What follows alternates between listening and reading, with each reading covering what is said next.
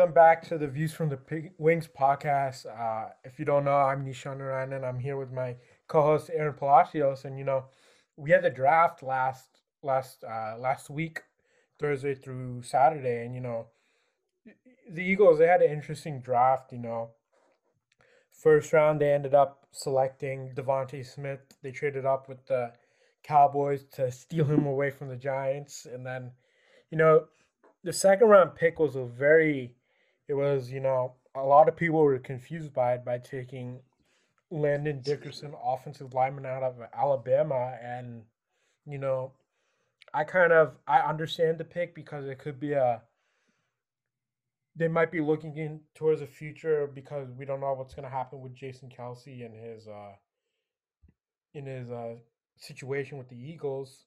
So yeah, I just thought it was an interesting pick. What, what's your takes on it?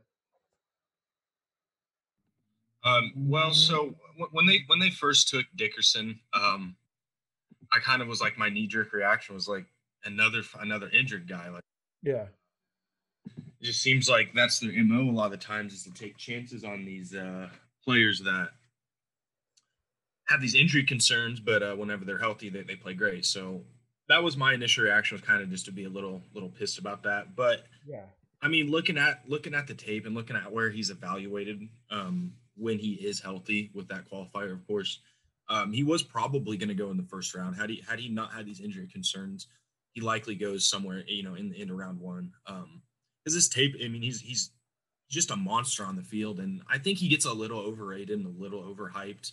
Um, like Baldinger, I think uh, compared him to Quenton Nelson said he's the best prospect since Quenton Nelson. I think it's a little far. Um, I think yeah. Ball kind of embellishes too. I think he knows. I, I think he likes to get you know throw out those big crazy comparisons and. uh I don't know. I just to me the pick it makes some sense whenever you do need that that offensive line depth. You do need a little bit of help there. And Jason Kelce's you know future is in question. And even and even at Seumalo, he's not the greatest you know guy you can have there. So I think that Dickerson could actually play play play year one. So for me, that pick, I do understand it. Um, it's just um, it's it's a little bit of a probably wait and see pick more than it is uh, get on the field now like Devonta Smith.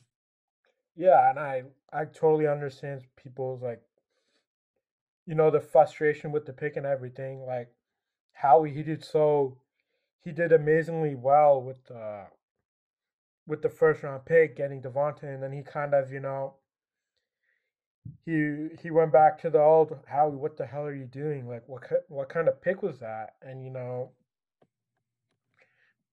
yeah, I just think they're looking towards the future and stuff. Like, I have no problem with that. I just think, is he gonna be a day one guy? Is he gonna start day one, or are we, are we gonna have to wait like another year to see what kind of player he is? And you know, there's a lot of um, there's a lot of interesting picks in the draft. The third round pick was Milton Williams. It, it, just looking at his uh, stats, he was a he's like a he's an athletic freak, and I think the Eagles went with.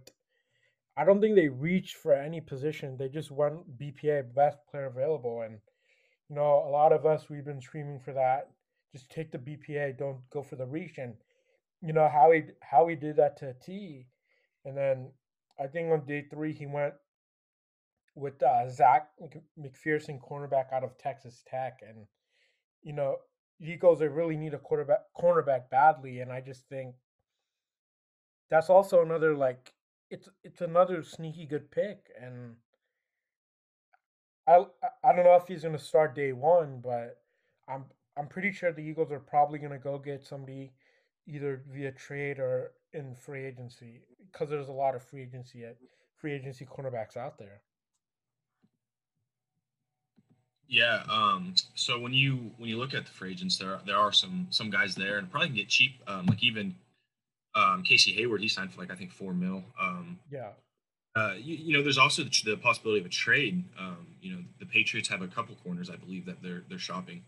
So you if you can end up with J.C. Jackson or or even Stephon Gilmore somehow, and I know Gilmore's a little bit older, but depending on the price, you know, you have him for a couple years. You know, you never know. He could, he could uh, you could at least solidify that for a year or two while, while you work McPhearson in and try to string him along because I I don't know how the the history for starting outside quarterbacks past round one or even round two, not that great. I'm I'm sure.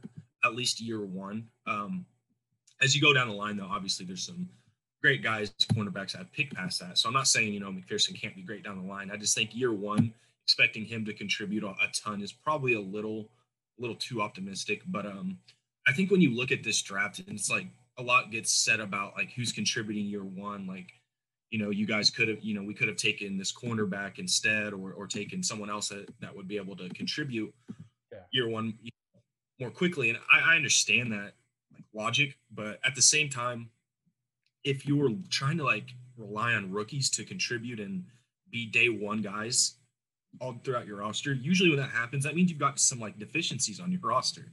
So it's not it's not like you see rookies come in start day one that are picked round three all the time. And if it happens it usually means because you really really poor out of position. And it doesn't it doesn't necessarily mean that that rookie is great. It just means you don't really have any other better options. Because ideally most coaches don't want to start rookies. And yeah. they, you know if you look at new england they always redshirt their rookies. I mean, they almost never have a rookie, and I know they're they don't draft that well, but even when they do pick great players, most of the time they they don't do a ton in you know in the first year.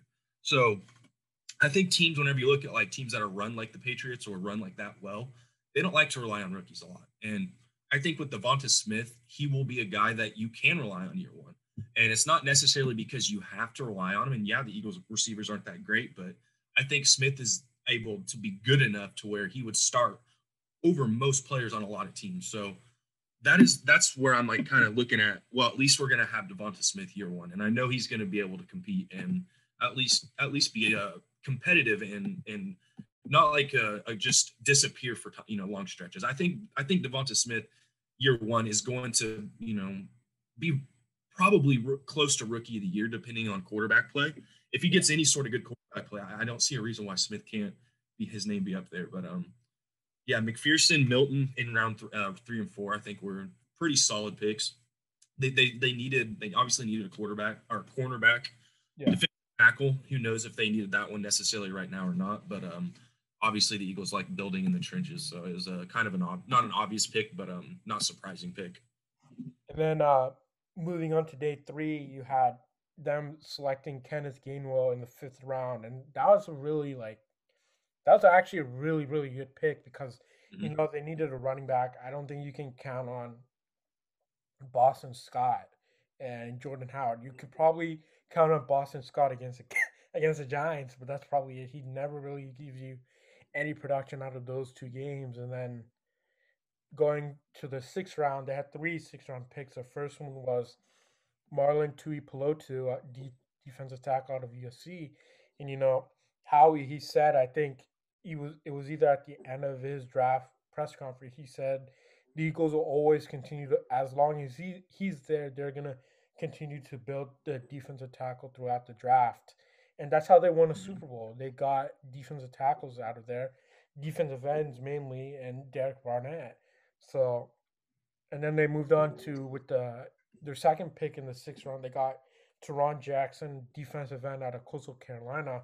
So they're you know the Eagles they're building on on that philosophy, building through the trenches, and I'm kind of surprised they only went with one offensive offensive lineman in the whole draft. They usually either go through two or three. They only did with one, so I think they're kind of they're banking on the fact that the offensive lineman is going to be healthy again, and I just it's kind of I don't think you can count on that because with Brandon Brooks and his injury history, and then Lane Johnson, mm-hmm. and then Andre Dillard. So it's very there. There, there's going to be a ton of risk there.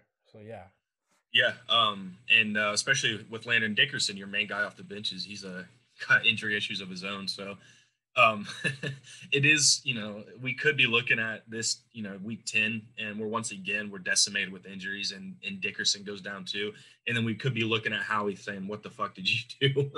but, you know, in, in, in, uh, in May, everything, every, everyone's healthy in May. So, um, it, it looks like a great pick right now, and it looks like their, their offensive line could be great. And if they are healthy, their offensive line is great on paper. I mean, Jason Kelce, Brandon Brooks, Lane Johnson, when healthy, are all top five, if not top three at the position. Every single one of them. So if if you can figure out left tackle, left guard, you got a great offensive line. But again, like you said, Brooks has had obviously extreme issues staying healthy, and, and Lane Johnson's had his own issues recently, and Jason Kelce's getting up there in age, so he's uh he's been a guy who's played through a ton of injuries, and, and who knows when one of those injuries is finally going to sideline him. And it's actually pretty crazy that he hasn't really been had to miss any games despite the fact he's been so banged up. But um, I do I do like the defensive tackle pick there. He kind of reminds me of the Beau Allen type of, of defensive tackle they want in their system. I think they really like. I think Jim Schwartz especially really liked him, but I think the the, the team really liked Beau Allen's presence there too. Just the kind of uh, physicality he brought in. Um, really, obviously hitting the edges hard with uh, Tarron Jackson, and then even Patrick Johnson. He's listed as a linebacker. Um, on seven pick there, the, the last pick of the draft, and he's listed as a linebacker, but he's he's an edge rusher type of guy, and he, he's he, a he, he, he's a tweener. Both him mm-hmm. and Kobe Stevens are tweeners, so yeah. And again, the Eagles love that type of that type of player, and even with the new defensive coordinator, you're seeing them still kind of stick to that linebacker safety hybrid and um, you know tweener edge rusher linebacker hybrid, which they've already got with Genard Avery. So um, Kenneth Gainwell, I, I, will touch on, is one of my favorite players in the draft. Man, he I comped him kind of to a um, Nyheim Hines, um, Tarik Cohen type player. He's okay. not, he, I don't think he's quite as probably fast as either of those two guys because both those guys have got pretty good top end speed. But as far as their shiftiness and how they're going to be used, um, and I think that Kenneth Gainwell can kind of be the Nyheim Hines of uh, of the Eagles, where um, Sirianni used him a lot last year and lined him up in the slot a lot, just like Tarik Cohen was used and a lot of the same philosophies I think that you see from um, you know what the Bears did with their running backs. I think you're going to see with the Eagles because of that kind of Andy Reid connection where Frank Reich is kind of connected where you know to that Reid tree as well with um, with Pederson. So I think you're going to see some similar concepts there, um, like what you've seen already in those teams. But um, I do like I do like Gainwell and obviously Carry Kerryon Johnson. We talked about before um, we just started recording, just uh, signed with us, so he's yeah. going to add another other body in there, another receiving type back. But um, uh, so I thought it was a pretty solid sighting as well. Yeah, and this this entire draft was very, you know, it was very methodical. They didn't really try to.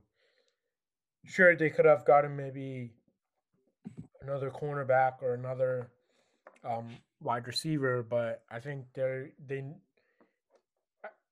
I think getting a guy like DeVonta Smith will really help the will really help the um the the receiving room because he's he's an alpha and I don't think any of any of those guys are alphas and so he'll be able to you know help them. Even though he's a rookie he was he still has that leader ability that that we've seen when he was playing with Alabama. So for mm-hmm. draft grades I'm gonna give this draft I'm gonna give it a B. I'm not gonna like be a homer and give it like an A or a B plus but I think B is good. We still we're probably gonna it's probably gonna be maybe between two and three years since we see everybody everybody's potential. So I'm gonna just wait and see on what's gonna happen. Um, as far as a grade, and I usually hate draft grades like this early, just because it's like you never know. But I'm just gonna just I'll just say an A, fuck it, because I think Devonta Smith. yeah, just Devonta Smith right off the back. I'll just I'll just yeah. be a homer Devonta Smith because I think that's eh, just them taking him. It's such a non-Eagles pick to go trade up from 12 to 10 and say fuck the Giants with the Cowboys and just and yeah. just like that. That's just something the Eagles. I feel like they don't really do that. They don't take you, you know they don't give the people what they want. And everyone wanted Devonta Smith. I think that at least everyone that knew that we were they were kind of going going forward with Jalen Hurts. No, I don't know about you, but when they traded up, I was thinking, holy shit, are they? Yeah, I thought they were going to take Justin Fields. Like, I think I texted you. They're either gonna take Fields yeah. or Smith. Like, yeah, I and think I am fine with either. I think both picks are, are perfect. I love both. Of them. They're both outstanding picks, and I, I don't think Smith is. You know, I don't think just because you wanted Fields means you don't. You can't want Smith also. So. Yeah, and then, you know, you had the draft that happened. Then you had a a, a list of all these really good players that became undrafted free agents and you mm-hmm. know, the Eagles they got um they're able to get Jamie Newman, who's a quarterback out of Wake Forest, and you know the Eagles didn't have a third, they didn't get a third stringer in the draft, so he's most likely gonna be the third string behind Hurts and in um in uh Joe Flacco. I don't know. I was looking at his highlight tapes and he's he's a he's an interesting prospect. Like Mhm. I, he transferred to Georgia, but he didn't play. He opted out because of COVID. So you kind of, yeah, he's most likely going to be the third third quarterback, and then you have Trevon Grimes out of Florida. He was he was with um Brian Johnson, who is now the Eagles quarterbacks coach, and you know he was a sneaky good weapon in the Florida Gators offense with Kadarius Toney and Kyle Pitts. So I think he's going to be I think he's going to make the roster. I know that's uh, very early to say, but just looking at his highlight tape, man, he's just he's a long he's a long receiver and a fast as well. So, and he also in the in the SEC championship game against Patrick Surtain, he just ran right past him. So Mhm. he'll probably be maybe like wide receiver five or six. So Yeah, both those guys, and it seems like the Eagles are actually pretty good at getting UDFA's in here. Um, just a couple years ago, Josh Adams they were able to get. Um, and I'm Corey Clement, yeah, obviously Corey Clement. integral, part in the Super Bowl. Yeah, yeah. so. They they're able to find. It seems like at least one guy every year or two that that is a pretty solid one. Um, Grimes Grimes has got definitely a lot of skill. I don't know why he went undrafted. Just looking at the tape, it's I like think it was mostly because it was a COVID year and you scouts weren't able to go to the game, so they they weren't they weren't able to see in person. So I think that's a why a lot of like solid, talented guys fall all the way like to the sixth or seventh round and even becoming Mhm. un- undrafted free agents. Sure, yeah, and there was a couple of those guys that kind of fell to the seventh round, where normally would have went probably fifth or sixth. So yeah, he's probably a guy who just kind of fell through the cracks.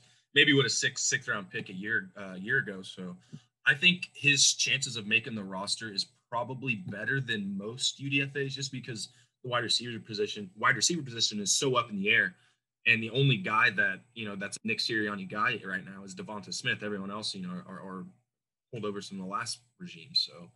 I think uh, if he's able to come out and, and just be outstanding in camp, and who knows what the camps are really going to look like this early on, seeing the voluntary ones getting opted out, which is a whole other you know conversation. But um, I don't, I don't, I don't know um, how much they'll be able to really see it and be able to crack a roster spot being a UDFA. Um, but you know, it, the the opportunity is there because there's not there's not a lot of talent on this receiving core um, outside Devonta Smith and you know Jalen Reagor's got some talent too, but um, Jamie Newman could probably take that third spot. I think he's going to be a practice squad guy. I don't see him ever being active whatsoever.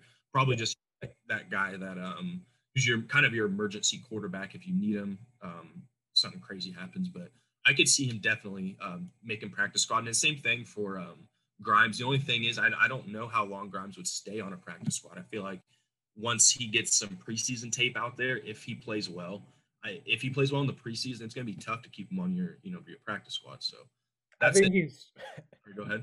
I think that it's I think he's better than he's better than J Jaw. He's Mm. better than Greg Ward.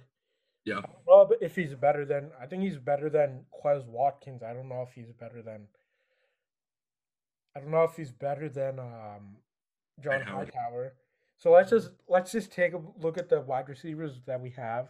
Yeah. So we have Smith, we have Reagor, we have Fulgham, then we'll have Hightower and um, Grimes. That's how I think the wide receiver room is going to play out. They might, I think they'll end up keep keeping Quez Watkins because we saw what he did in the Arizona game where he took the screen to the to the house for a touchdown, and we were able to Mhm. see his speed. So I think, I think they're going to keep six receivers. I think they'll keep Smith, Reagor, Fulgham, Hightower, Grimes, and Watkins.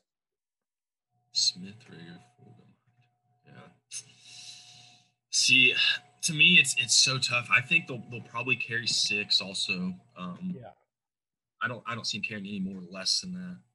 Smith and Reagor are your obvious locks. Um, outside that, it, it's it's tough, man. And, and Greg Ward was relied on so much. I don't know how much the the this coaching staff is going to value what he brings to the table because he's so vanilla just as a receiver. You know, he's just like he's not overly fast. I mean, he's got solid hands. He's not a great route runner, but it's just like I think Ward probably. I, I think he might not make the team. And um, out of Hightower and Quez, yeah, that's tough. I, I think J Jaw. Honestly, I think J Jaw might make the team. Uh, that's a very unpopular take.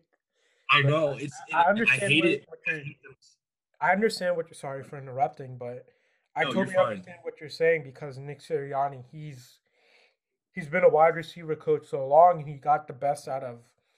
He was able to get the the best out of Keenan Allen and mm-hmm. Tyrell Williams when he was in the San Diego and LA. So I kind of understand where you're coming from in that aspect. Yeah, I just I think they might keep him one more year, and just especially because that where he was picked at too. I mean, it wouldn't shock me if, if he was cut. I mean, he's definitely at the you know the very bottom. Top three, obviously, Reagor, Smith, Fulgham. I think those three guys are definitely going to make the team. Ward's out. Hightower's probably in, so that's four. Whiteside's five. So that's a toss up between Quez and Grimes, and I think Grimes might win. I think he might win that battle. So I, I would go Grimes as my last guy there as well yeah, it's know we've never had.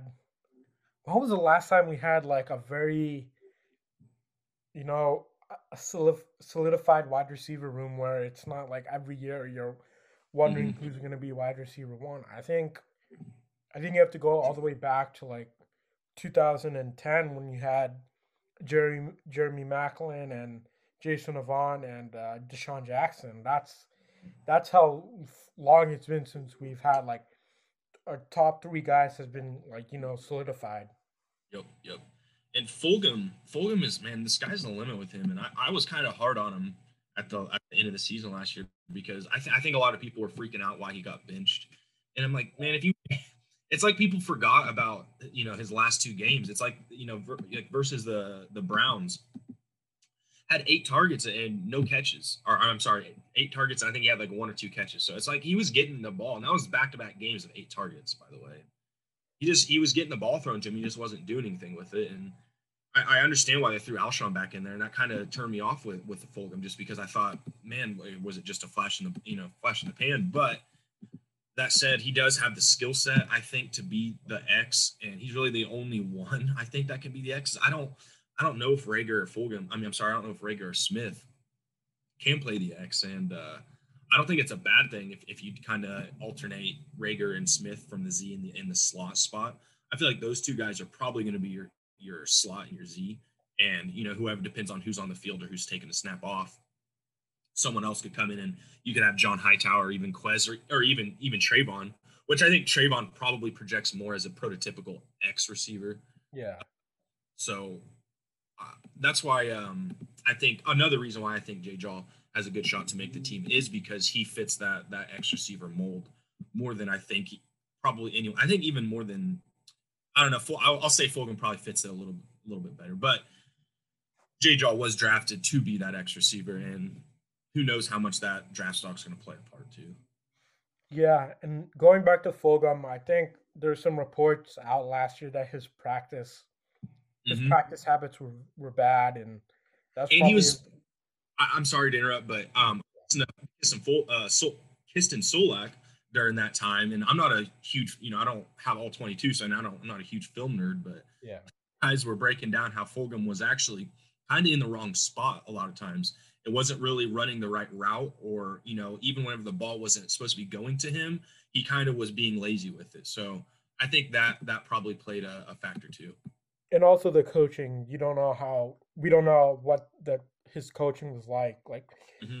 we'll probably we'll see clips from like from practice, but the Eagles Twitter account they'll probably just post like maybe like a, a slant or an out in or out route. So we're not like yeah. seeing everything. And yeah. I just have I just think having Sirianni here being the guy who calls the plays, he'll be able to take what he's been as a wide receiver coach and apply to all those guys even before the 53 is set up in in September. So, you know, a lot of these guys they need a lot of work, and hopefully Moorehead and Sirianni will be able to, you know, help them evolve into guys who are who are able to catch the ball and not being afraid of catching the ball and mm-hmm. being keep bringing their head down and when something bad happens. So, yep.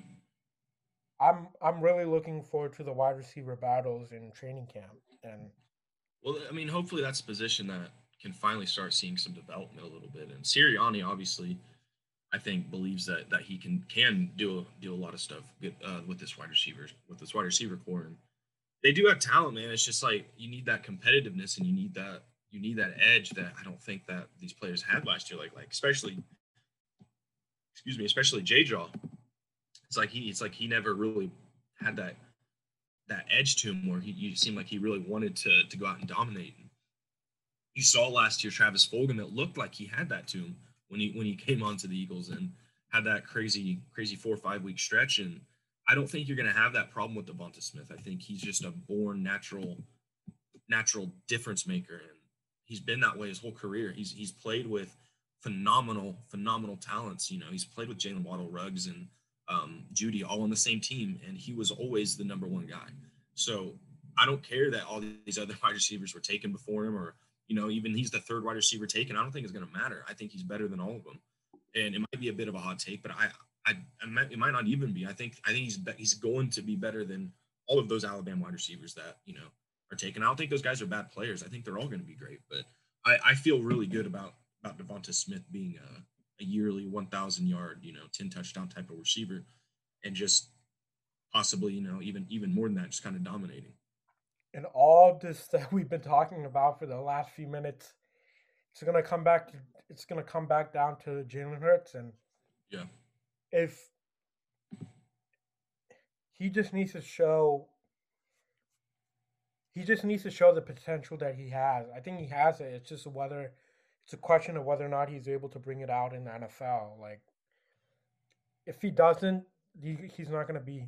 I don't think he's gonna be on the roster in 2022. I think Eagles are gonna are gonna either trade up in the draft because they have the ammunition to do that with the three first round picks, or trade for a trade for a veteran who's available on the market. So it all comes mm-hmm. back down to Jalen Hurts, and yeah, I'm I'm interested to see what he's able to do as a QB one of the Eagles. Yeah, and, and that's at least something to look forward to at this team. And I've said that next year's probably not going to be, you know, that great of a. It's probably not going to be a playoff push or anything next year. And and if it is, it, it all rests on Jalen Hurts. If they are going to make the playoffs, it's because I think he's going to be playing amazing. But if he plays poorly, there also that also could mean they're six, you know, they're six win team again, or not again, but they're gonna, you know, be in that in that range. So I just, it just it, who knows what's to happen? Really, it's it's it's really up in there. But I, I am interested to see who Jalen Hurts can be, what his ceiling is, and if he can if he can take another step, and and really become that that franchise quarterback because he's got an opportunity. He's got his chance. He's got 16 games or 17 games actually, or more to showcase to the franchise whether or not he's going to you know they they should commit to him or not because I'm just saying, man, if, if he's even average, I don't think they're going to commit to him. I mean, he can't come out and just be okay and, and just like up and down and, and inconsistent because they've got those three first round picks and they're not going to wait around. You know what I'm saying? Yeah, I think he has to at least have a record of between like like six and eight wins. So mm-hmm. Like eight or nine or six and eleven or seven and what seven and ten or something. It's weird. It's weird, so weird. it's an added game, like odd number. But yeah, I'm not gonna get used to it. Yeah, he's he's gotta have he has to have a record somewhere in between. If he's like they're like five wins or four wins, and he's mm-hmm. probably not gonna be the starter. Which may or may not be fair to him. You know, it, QB wins is a whole conversation. I'm usually pushing up against it, but at the end of the day, Carson Wentz statistically was fantastic for three years, but all you ever heard of was he doesn't win. And I'm sorry, but if he if he if the Eagles were winning those 2017, 2018, 2019, they made the playoffs and made playoff pushes, and then Carson Wentz has this and, and Carson's producing and Carson produced the same, and then has this horrible 2020, he's not gone. You know what I'm saying? Like he's still on the team. They're not going to trade him. Yeah. So that's what I'm saying. Where like the wins matter a lot to the team, and Jalen Hurts can have statistically a good year. And if Eagles aren't winning, you're right. I think I think the I think he's going to be on the on a super hot seat there, and they're not going to wait around for a quarterback if that's the case. And he's going to have to win games, and he's going to have to produce. And it's it's probably not fair to ask for it, but you know, it, it wasn't fair to the last quarterback, and it's not. It's rarely fair in the NFL whenever it comes to being a, a quarterback. So, if Jalen Hurts doesn't come out and win, you know, it's going to be the same shit that Carson Wentz heard. You don't win. It doesn't matter what your stats are. You, you know, you're you're six and you're six and seven, or, or fucking six and seven. you're you know you're six and eleven. It doesn't matter, man. You're you're it doesn't it just it just doesn't matter unless you win. Yeah. Well, we'll leave it at that. We'll follow you guys. We'll come back to you guys next week, and also follow us on Twitter. My ad is at Big Niche Twenty, and Aaron, you give them your ad. A and Palacios. That's just A. Um, A and Palacios five. Sorry, it's uh, A and P A L S C I O S. Um, number five. All right. So we'll talk to you guys next week. Fly go fly.